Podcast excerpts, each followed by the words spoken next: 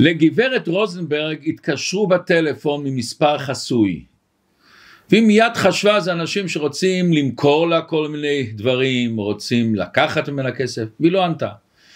עוד פעם מתקשרים ועוד פעם מתקשרים, והיא לא עונה, בסוף בסוף בסוף כבר אין לה כוח, היא מרימה את הטלפון. אז רק רוצים להודיע לך שזכית בלוטו במיליון וחצי דולר. אנחנו עכשיו מתקרבים לחג השבועות ורוצים להודיע לנו מצלצלים בפעמונים מגיע חג השבועות ובואו נראה מה קרה בחג השבועות ומה אנחנו יכולים כל שנה ושנה להתחדש בו. חג השבועות אנחנו יודעים חג מתן תורה פלא פלאים האם ראינו פעם אנשים שמחזיקים את ספר החוקים של של בלגיה, של אמריקה, של ארץ ישראל ורוקדים איתם?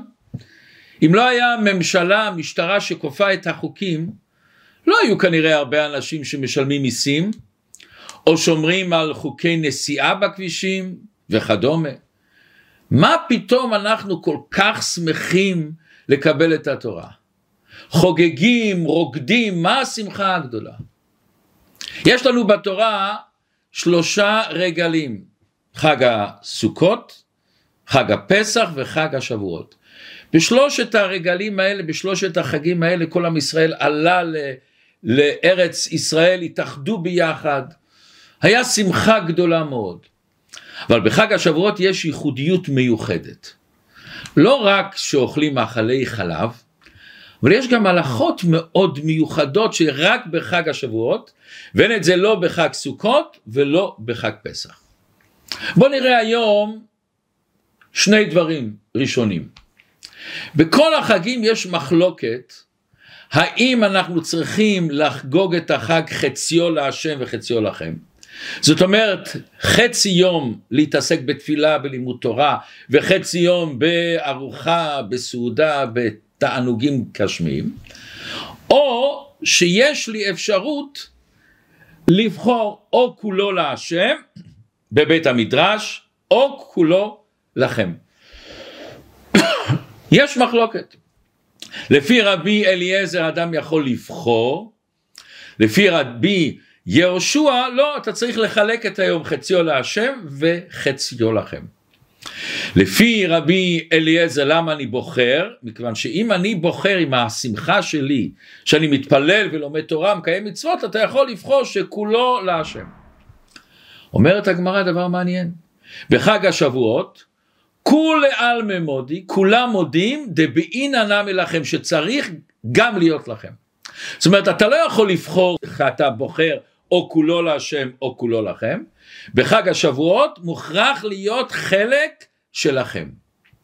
ואיך שכתוב בהלכה, שישמח בו במאכל ומשתה, להראות שנוח ומקובל יום זה לישראל שניתנה בו תורה. כך כתוב בהלכה.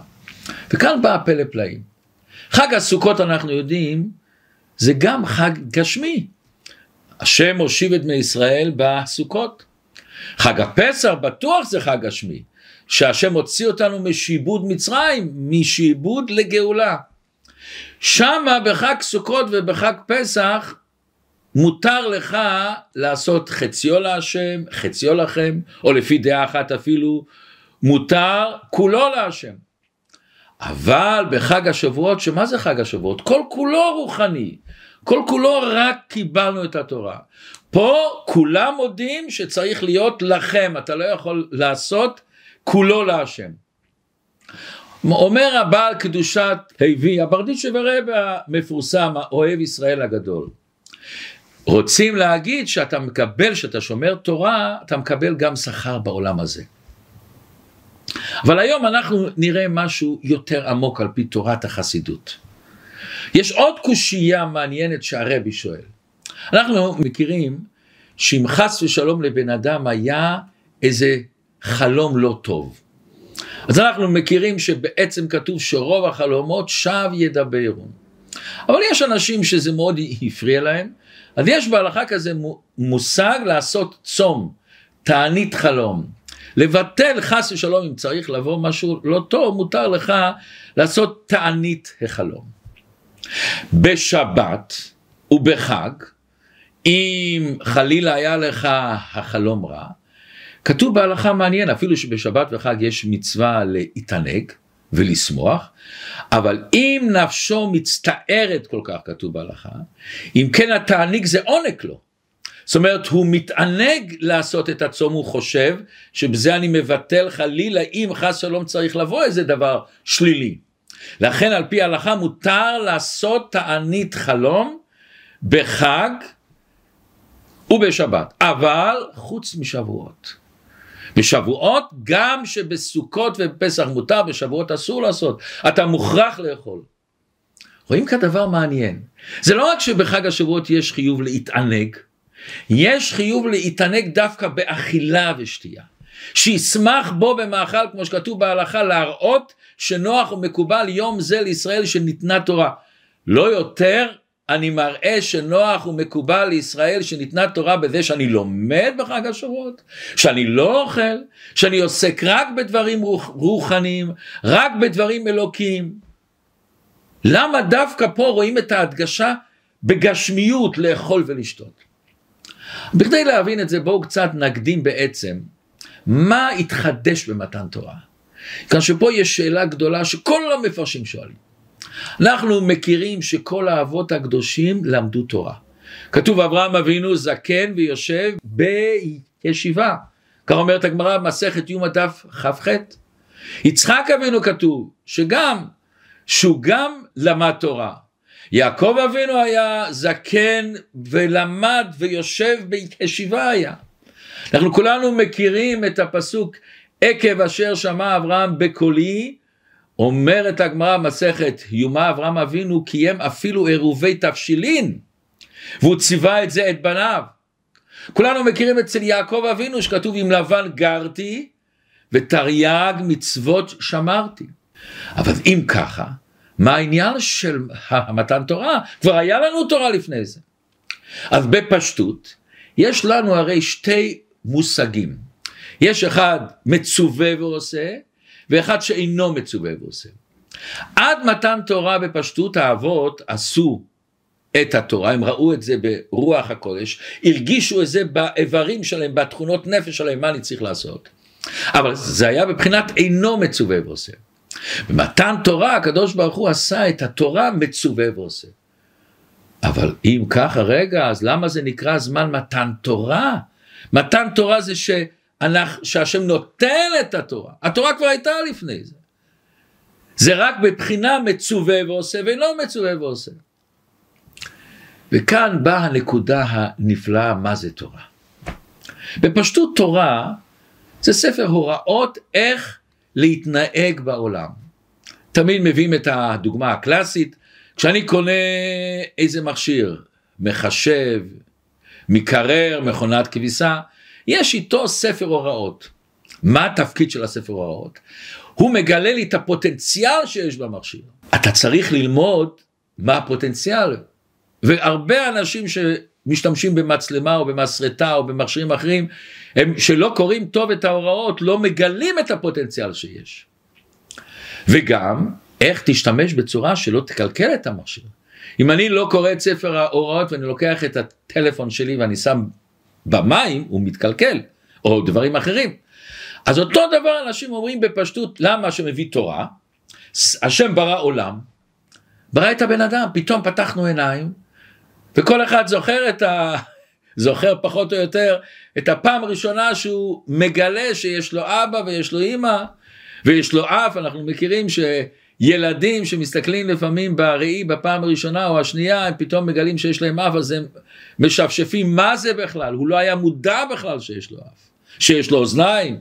פלא פלאים, בן אדם בא, נולד, ולא מתחיל לחשוב מאיפה באתי בכלל. אז אדם שרואה עולם, רואה את עצמו, באה התורה אומרת, אני אתן לך ספר, הוראות, איך תגלה את הפוטנציאל הנפלא שלך. איך תגלה את הפוטנציאל שיש בעולם?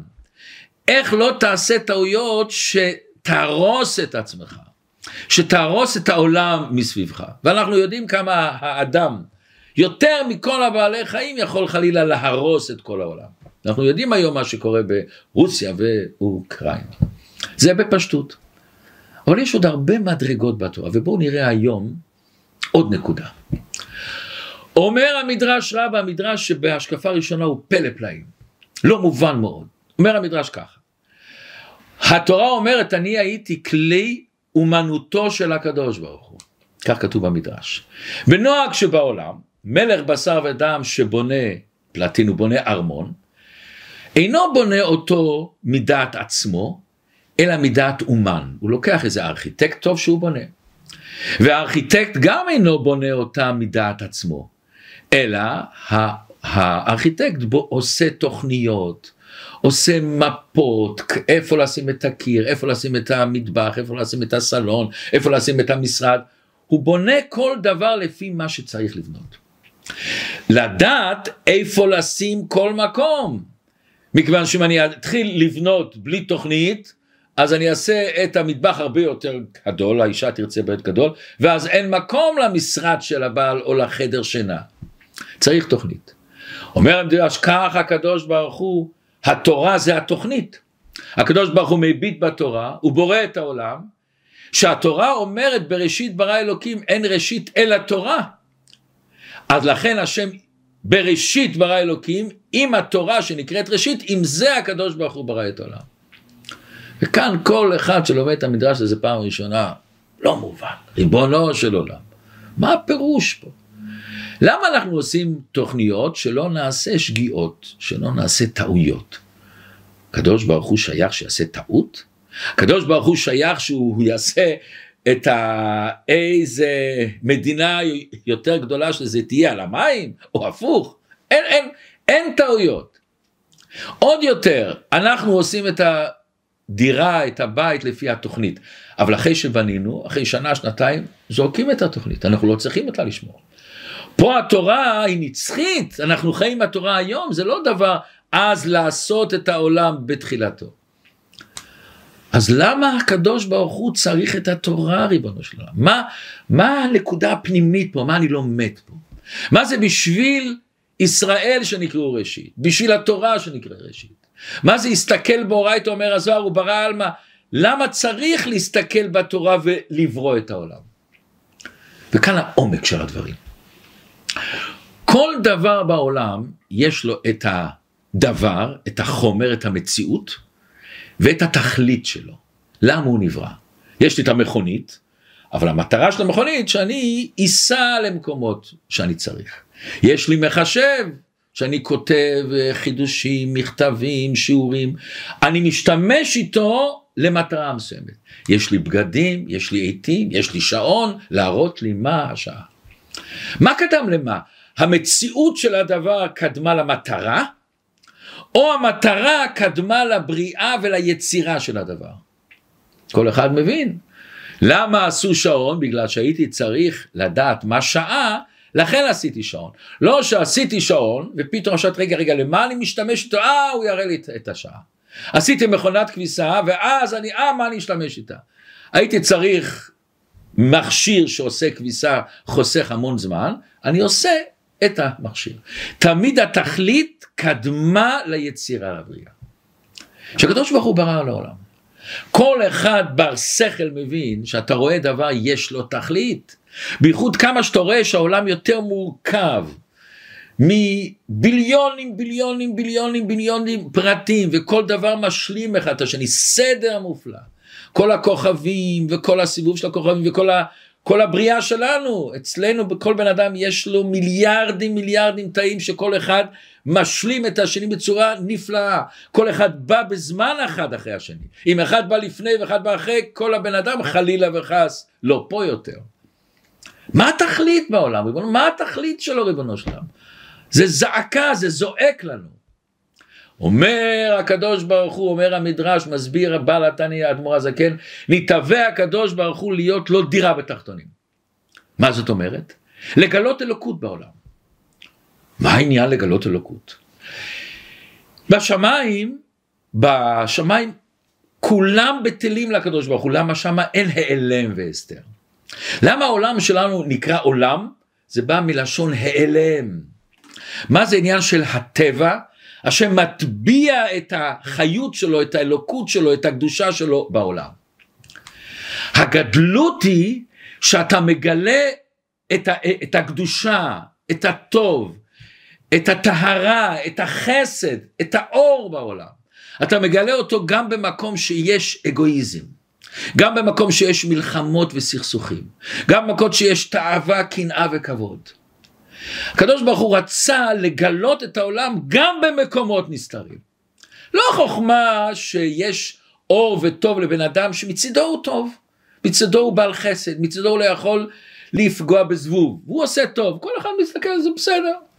הגדלות שלנו שבן אדם שיש לו תאוות, יש לו אגואיזם, וכשהוא יוצא מהקופסה שלו, יוצא מהאגו שלו, והוא נותן משהו, וואו, זה מגלה את האור האלוקי. דווקא שילד שקשה לו ללכת, דווקא שמישהו שחס שלום שקשה לו לראות ופתאום הוא רואה, וואו, איזה אור בעיניים. איזה אור יש לכל המשפחה מסביבו, הוא גילה משהו, הוא גילה דבר חדש. זה הפירוש השם ברא את העולם מוסתר, נעלם, הגדלות היא גם שמה לגלות אלוקות. גם שמה לגלות את הקדושה, את הטוב, את החסד, את השמחה שיש לכל אחד. איך אנחנו עושים את זה? ברגע שיהודי מקיים מצוות, עושה חסד, סולח לשני, מוותר לשני.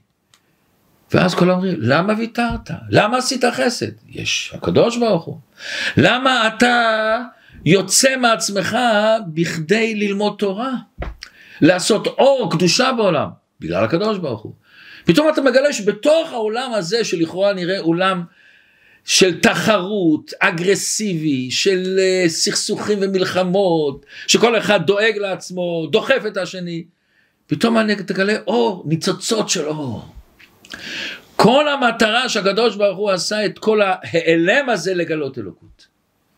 פעם אחת מישהו נכנס לרבה, אומר לרבה אני מסוכסך עם ההורים שלי, הם פגעו בי נורא ואיום. על פי ההלכה אנחנו מכירים שגם אם חלילה וחס ההורים פגעו, יש מצווה של כיבוד אב ואם. למה? מישהו פעם אה, אמר, האבא ואמא שלי לא עשו אף פעם משהו טוב בחיים. אז אמרנו לו, תסתכל בראי ותראה מה הם עשו, הם עשו אותך. זאת אומרת, אני לא חייב להיות על יד ההורים אם הם פוגעים בי. על פי ההלכה מותר לי לעזוב את הבית או לנסוע לעיר אחרת. אם חס ושלום ההורים פוגעים לי ואני לא יכול להשפיע עליהם שלא יפגעו בי, אז אני מסדר שמישהו אחר יעזור להם ואני עובר למקום אחר. אבל כמה שאני יכול וכמה שאני צריך, יש מצווה כיבוד אביים. אז מישהו אמר לרבא, ההורים שלי כל כך פגעו, פגעו בהורים שלי. ניתקתי איתם את הקשר, אני לא מכבד אותם. אני לא אגיד לכם קדיש. אומר לרבי, יש לי אליך שאלה. איך הקדוש ברוך הוא ברא את האדם הראשון? מהורים? לא. הוא בא ככה, מן האדמה והשם הכניס בו נשמה. למה כולנו לא נולדים ככה? כמו עצים שצומחים מזרע, צומחים עצים יפים. הילד אומר, הבחור אומר, אני לא יודע. אבל אתה יודע למה? בשביל שיהיה מצוות כיבוד הוויה. מה כאן העומק שבדבר? העומק שבדבר זה שהקדוש ברוך הוא עשה הורים זה לא סתם דבר טכני, זה לא שאין ברירה אחרת, הוא עשה את ההורים בשביל כיבוד הוויה. זאת אומרת, כל היצירה של ההורים זה מכיוון שבתורה יש מצווה של כיבוד הוויה. זה הפשט, הסתכל באורייתא, הסתכל בתורה וברא עלמא. הסתכל בתורה וראה בתורה שיש מצווה של כיבוד הורים, השם רוצה שיהיה כיבוד הורים, לכן אני עושה הורים. מכיוון שאני, יש מצווה של תפילין, יש מצווה של צדקה, לכן הקדוש ברוך הוא עושה לנו יד, עושה לנו אצבעות. מכל דבר שהקדוש ברוך הוא ברא זה רק מכיוון שיש בי, יש בו בדבר אפשרות שאני משתמש איתו לקדושה. כל חפץ שנוצר בעולם בגלל שאני יכול להשתמש איתו בקדושה. עוד יותר, גם אם קורה לי בחיים איזה מקרה, עכשיו מקרה הוא לא האידיאלי בשבילי, לא הכי טוב בשבילי, שנראה לי כאילו שזה נגדי, זה שהקדוש ברוך הוא שם אותך במצב מסוים, באתגר מסוים, בניסיון מסוים, אתה צריך לגלות פה את הקדושה. אתה צריך ללמוד מזה מה אני למדתי מהדבר הזה. בעצם שהשם שם אותי באיזה ניסיון כמו שהשם אומר לי בוא נראה איך אתה מתנהג.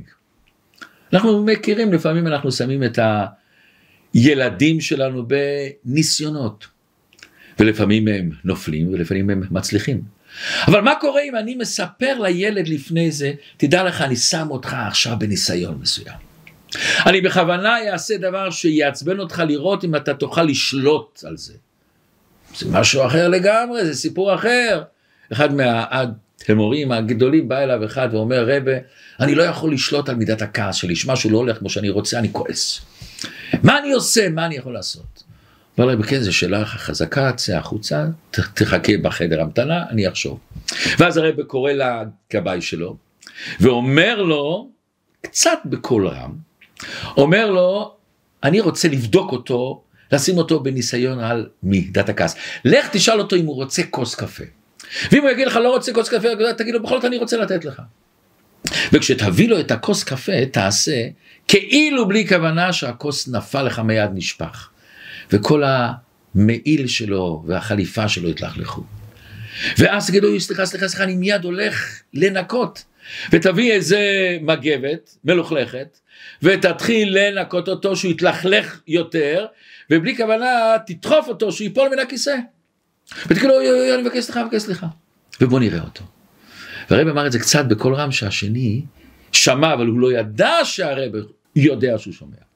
ואז זה מה שהוא עשה, הביא לו את הכוס קפה, ואומר לו אני רוצה להביא לך כוס קפה תיקח והוא לוקח את הכסף ואז בלי כוונה הוא נופל ונשפך לו כוס קפה. והשני מחייך ואומר לו אין בעיה לא קרה שום דבר לא קרה שום דבר. לא לא לא סליחה סליחה אני מיד הולך לנקות והוא הולך להביא את הסמטוט ומתחיל לנקות אותו מתלכלך יותר ואז הוא בלי כוונה כביכול נופל ודוחף אותו וזורק אותו מהכיסא. לא לא קרה שום דבר הכל בסדר הכל בסדר. ואחרי זה הוא נכנס לרב ואומר לו אומר לי הגבאי שלי שלא כעסת בכלל. אומר רב אני אגיד לך את האמת אני שמעתי שעשית ניסיון. אני שמעתי ששלחת אותו בשביל לראות איך אני אתנהג. כל פעם שיש לנו ניסיון אנחנו צריכים לשמוע את הבת קול. אני יכול לשמוע במצב שגורם לי לקנא, לכעוס, לעשות דבר שלישי. אני יכול לשמוע שהקול אומר לי, חדל, תן לו, תחזיר לו, תכעס. ואני יכול לא לשמוע חדל, גדל, תגדל מהניסיון הזה, תצמח מהניסיון הזה. וזה מה שאומר המדרש בראשית רבה פרשת מ"ג פסקה ז'. אומר הקדוש ברוך הוא אני לא היה שמי ניכר לבריאותיי ולא הכירו אותי בריאותיי וכשבן אדם הכרת אותי בבריאותיי מעלה אני עליך כאילו אתה שותף עימי בבריאתו של עולם. השם אומר אני רוצה את כל אחד מאיתנו שותף. זה שאתה מגלה את האור שלך, מגלה קדושה. זה שאתה אומר לשני מחמאה טובה, שאתה הולך ללמוד עם השני תורה. אתה הולך ללמד בן אדם איך לעשות חסד. אתה מצמיח את העולם. אתה נהיה שותף לקדוש ברוך הוא. כאשר הקדוש ברוך הוא ברא עולם מוסתר ומכוסה בכלל שאנחנו, אני ואתה וכל אחד מאיתנו יגלה את הקדוש ברוך הוא. יש כאן משהו יותר עמוק. אפילו כפירה היא כלי לגלות את הקדוש ברוך הוא בעולם. מכיוון כשאתה כופר באיזשהו מקום, אם בן אדם כופר הוא מוכיח שיש לו קשר לאמונה. אם אין לך קשר לאמונה, אם אין כזה מושג של אמונה, במה אתה כופר בכלל? אבל מה משמש את כפירה? שמהכפירה אתה מגיע לאמונה. האמונה זה בעצם הנשמה של הכפירה, הכפירה יש לה תפקיד חיובי. היא מגלה לנו, היא כזה זרז שמדרבן אותנו, שמדליק אותנו, לגלות את האמונה שלנו. והאתגר הגדול של הדור שלנו, לברר ולזכח את האמונה. אני לא צריך להמציא את האמונה, אני צריך לשאוב אותה מהעומקים של הנשמה שלנו. ללמוד תפיסה אמיתית יותר מה זה אלוקים. פילוסוף אחד כתב משהו נורא, נורא נחמד, מרגש. הוא, אז הוא אומר, כשהייתי ילד, חשבתי שאלוקים נמצא רוב הזמן בשמיים. רק שאין לו ברירה, שבעולם יש בלגן, הוא יורד לארץ לעשות קצת סדר בבלגן שעשו בני אדם. במיוחד התפעלתי מהכוח שלו לעשות ניסים ולשנות ברגע אחד את חוקי הטבע, אנחנו מכירים מה שקוראים לנו ניסים. אבל כשגדלתי, התבגרתי, הבנתי שאין מקום שאלוקים לא נמצא בו, ובראש ובראשונה הוא נמצא בליבם של בני אדם. הבנתי שהפלא הגדול הוא, תראי איזה יופי, דווקא האיפוק שלו, לא להשתמש בכוח שלו כל הזמן, ולהבליק גם כלפי מי שמתריס נגדו, שכופר נגדו, גם אנשים שמקלקלים את העולם הנפלא שהוא ברא, שעושים רוע. הבנתי עוד שהטבע הוא מופלא ומדהים לא פחות מהנס. ושמי שמתבונן במה שקורה בעולם בעומק, יבין, ולא רק להבין, ירגיש. וכשאנחנו עושים מצוות בעשה טוב, או בסור מרע, אנחנו מגלים את האלוקות, מגלים את הקדושה שבעולם, מגלים את התורה. וזה מה שכתוב, הסתכל באורייתא וברא עלמא. אתה מסתכל בעולם, וכל דבר שנברא בעולם הוא בעצם משתלשל מהתורה, יש לו אפשרות לגדול מזה, לקדש את זה. יש, יש כזה בדיחה, בא מישהו לגור בארצות הברית, בלוס אנג'לס, ויש שם בית כנסת רפורמי, והוא נכנס לבית כנסת ורוצה להיכנס. רואים בן אדם, שומר מצוות, לא, מצטער, אין, לנו, אין לך מקום פה. למה לא, לא, אתה בשבילנו מדי דתי. נורא כאב לו, נורא כאב לו. הוא חשב על זה כל הזמן. אני רוצה לבוא לבית כנסת להתפלל. ואז הוא הולך לישון והוא חולם. הוא חולם שהוא עולה לשמיים ואומר לקדוש ברוך הוא ריבונו של עולם אני רוצה כל כך להתפלל.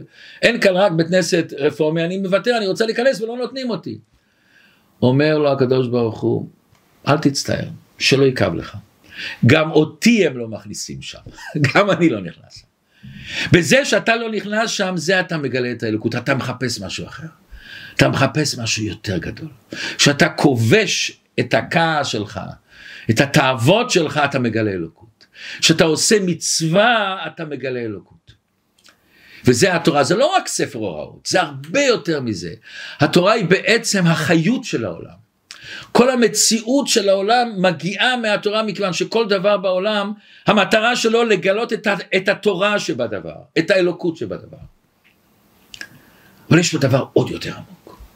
אומרת הגמרא, כתוב אנוכי השם אלוקיך. אומרת הגמרא מה זה ראשי תיבות ענה, נפשית, כתבית, יהבית. מה זאת אומרת? מסבירים בחסידות. הקדוש ברוך הוא אומר כביכול אני את עצמותי, נפשי, אני כתבתי את זה והכנסתי את זה בתורה. התורה היא עצמותו של הקדוש ברוך הוא. היא חוכמתו ורצונו של הקדוש ברוך הוא. וברגע שהשם נתן את התורה במתן תורה, זה לא רק ספר הוראות איך להתנהג, שזה היה לאבות שהם התנהגו כמו שהשם רוצה, מתן תורה קיבלנו תורה אחרת. קיבלנו את הכוח לזכך את העולם, לזכך את הגשמיות. מישהו שאל מה היה קורה אם הקדוש ברוך הוא אמר שיש מצווה ללמוד מתמטיקה. אז כולנו היינו ברור שאנשים לא לומדים מתמטיקה. אז מה היה ההבדל בין תורה למתמטיקה? הבדל שמיים וארץ. למה ההבדל הזה? שתיהם השם מצווה ללמוד תורה, השם מצווה ללמוד מתמטיקה. לא. מתמטיקה זה חוכמה של מתמטיקה, של חשבון, שיש לי מצווה ללמוד אותו. התורה זה לא רק מצווה ללמוד את התורה. כשאני לומד את התורה אני מתקשר עם הקדוש ברוך הוא מכיוון שהקדוש ברוך הוא כביכול הכניס את עצמו בתורה. הקדוש ברוך הוא בלי גבול אין סוף. בלי גבול יכול להכניס את עצמו גם בתורה, גם בדבר שלכאורה הוא מוגבל במספר האותיות שלו. אבל הוא לא, מוס, לא מוגבל בחידושים, בהסברים, בפנימיות של הדברים. מתן תורה קיבלנו קשר פנימי לתורה. שהקדוש ברוך הוא נתן לנו את הכוח לשלוט על העולם, לזכך את העולם. זה הקשר הנפלא שיש לכל יהודי עם התורה. ולכן אומר הקדוש ברוך הוא בחג השבועות כמו ששאלנו בהתחלה מוכרח להיות לכם. גם מי שאומר שיש לך בחירה או להשם או לכם חג השבועות מוכרח להיות שאתה מקשר את זה לאכילה גשמית, לשתייה גשמית. למה? מכיוון שזה הגדלות של התורה שהיא מזככת את הגשמיות. היא לא רק חיה בעולם הרוחני, היא מזככת את הגשמיות. לכן גם מה ששאלנו למה בשבועות אסור לצום תענית חלום שמותר בסוכות ובפסח ובשבת, מכיוון שזה ההדגשה, זה כל העניין של התורה הוא לגלות את האלוקות בגשמיות. לכן נוכל להבין מה כל הרעש הגדול הזה במתן תורה. אומר המדרש דבר נורא ואיום. אומר המדרש במדרש רבה בשמות פרשה כ"ט. אמר רבי אבוה בשם רבי יוחנן. כשנתן הקדוש ברוך הוא את התורה ציפור לא ציצה עוף לא פרח שור לא גאה אופנים לא עפו שרפים לא אמרו קדוש אפילו המלאכים התבטלו. הים לא זז הוא לא נזדעזע הבריות לא דיברו כל העולם היה שותק ומחריש. היה שינוי בעצם העולם. מאיך שמענו את עשרת הדיברות, שמענו את זה מארבע רוחות. לכל צד שהסתכלנו, שמעת שהשם מדבר משם. למה כל זה קרה? אם זה רק, כמו שאמרנו מקודם, זה רק לעשות את בן אדם מצווה ועושה, ולא אינו מצווה ועושה, למה צריך להיות כל הניסים והנפלאות האלה? זה לא היה ניסים שהשם עשה, זה מתן תורה. מתן תורה עשתה ארץ אחרת, שמיים אחרים, עולם אחר, זה פעל בעולם בגשמיות. ממילא העולם לא זז, ממילא לא דיברו, ממילא הציפור לא צייצה. זה לא שהשם עשה פרט פרטי שהציפור לא צייצה או שהפרה לא, לא השמיע קול. זה המציאות, זה המציאות ריבונו שלום. ברגע שהקדוש ברוך הוא פעל שינוי בעולם, נהיה עולם חדש, אז העולם נפסק באותו רגע. זה מה שכתוב בגמרא, קול גדול ולא יסף כתוב בתורה. אומר המדרש, מה זה קול גדול? תראו שלושה פירושים. פירוש ראשון, הקול הזה נחלק לשבע קולות ולשבעים לשונות. אף על פי שבאותו דור עם ישראל דיברו שפה אחת, אבל התורה בכל, בכל, הש, בכל השבילים נכנסת. כמו שהיא נכנסה בכל העולמות, נכנסה בכל השפה של בני אדם. שבמשך השנים, ברבות השנים, כשיהיה עוד שפות, כל מקום יש את התורה. התורה חדרה, ברגע שהשם הביא אותה, חדרה לכל אחד מאיתנו בשפה שלו, בראש שלו, בהבנה שלו, במידות שלו, בכל דבר. לכן אין בן אדם יכול להגיד, התורה לא בשבילי. השם נתן את התורה לכל האנשים, אפילו שכל אחד שונה עולם אחר, לכל המקומות ובכל הזמנים. אי אפשר להגיד, בזמן הזה קשה לקיים תורה. עוד דבר, שממנו נתנבאו כל הנביאים.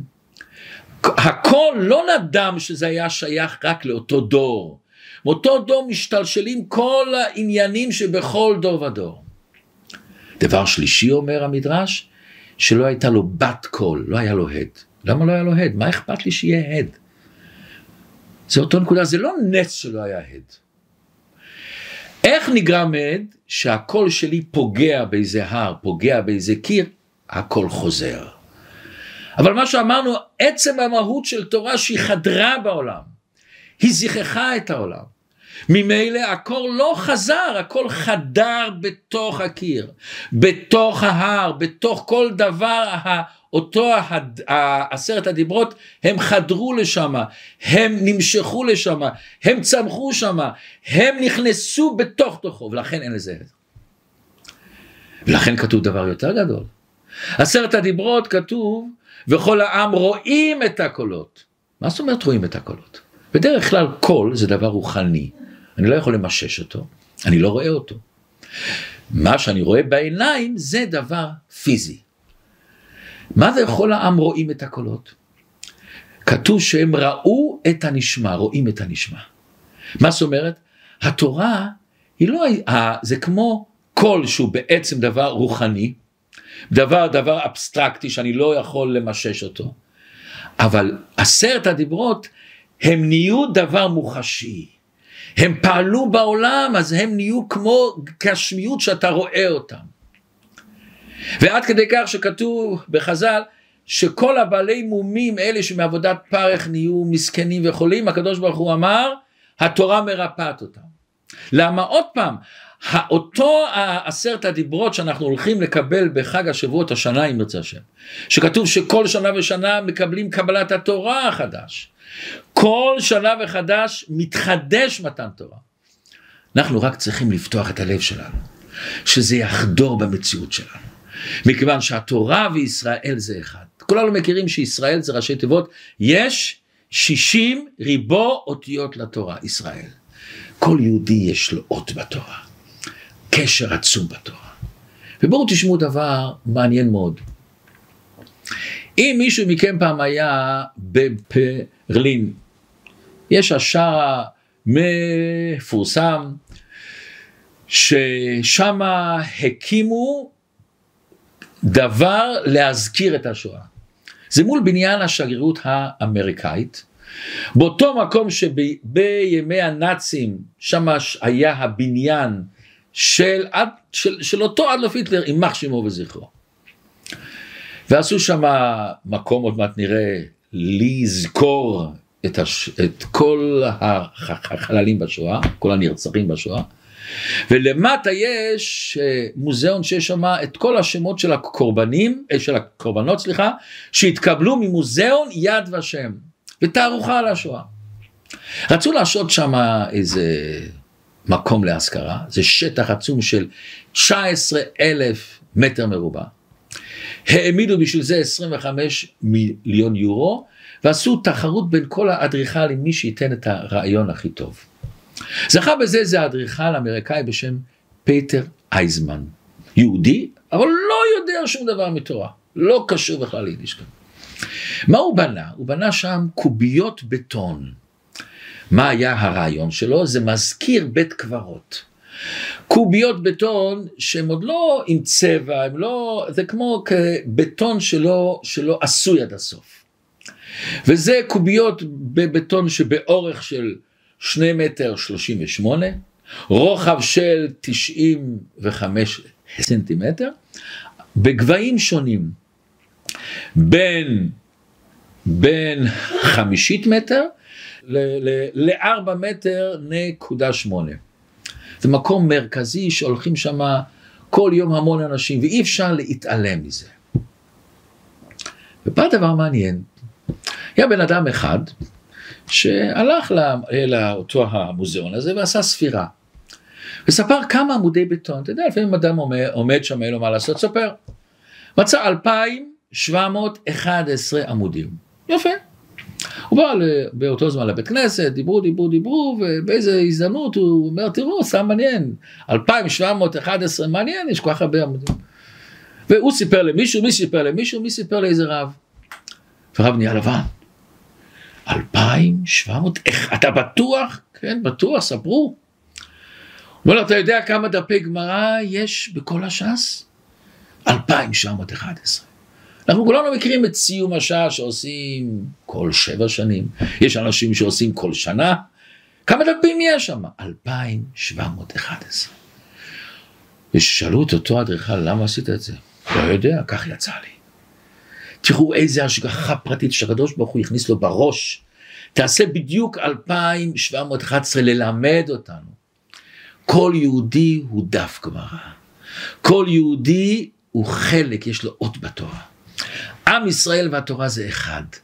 ומי יצר אותנו לעם ישראל? כל העמים באו למקום מסוים, לארץ מסוימת, ושם התחילו את המדינה שלהם. אנחנו נוצרנו במדבר. מה ייחד בינינו? מה קישר בינינו? התורה. התורה היא יצרה את עם ישראל. שנזכה בקרוב ממש להרגיש את זה, שיתגלה שכוח התורה וכוח הקדושה וכוח האור והאלוקות יתגלה בכל העולם כולו.